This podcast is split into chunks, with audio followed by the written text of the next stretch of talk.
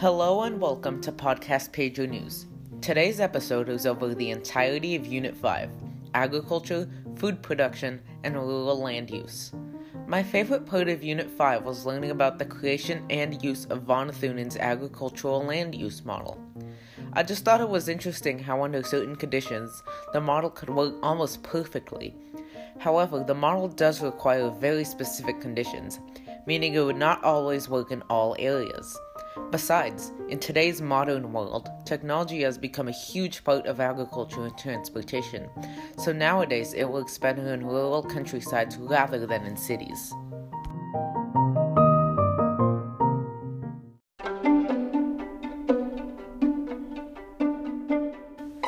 A part that I struggled with in Unit 5 was defining the differences between GMO foods, non GMO foods, and organic foods.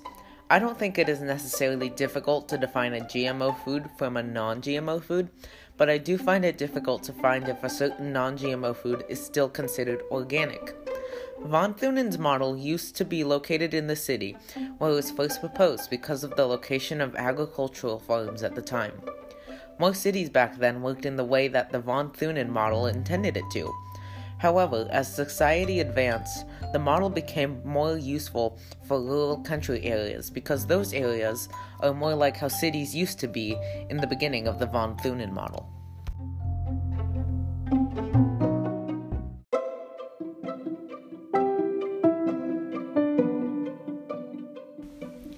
All three chapters discuss how people worldwide use their land for agricultural purposes, from the very beginning of agriculture to cultivation and commercial processes to modern practices in food production. The Food Machine documentary discusses very similar topics to Unit 5. The documentary portrays how humanity has used to and is currently using the supply of food, much like how the chapters discuss how land is being used for agricultural purposes.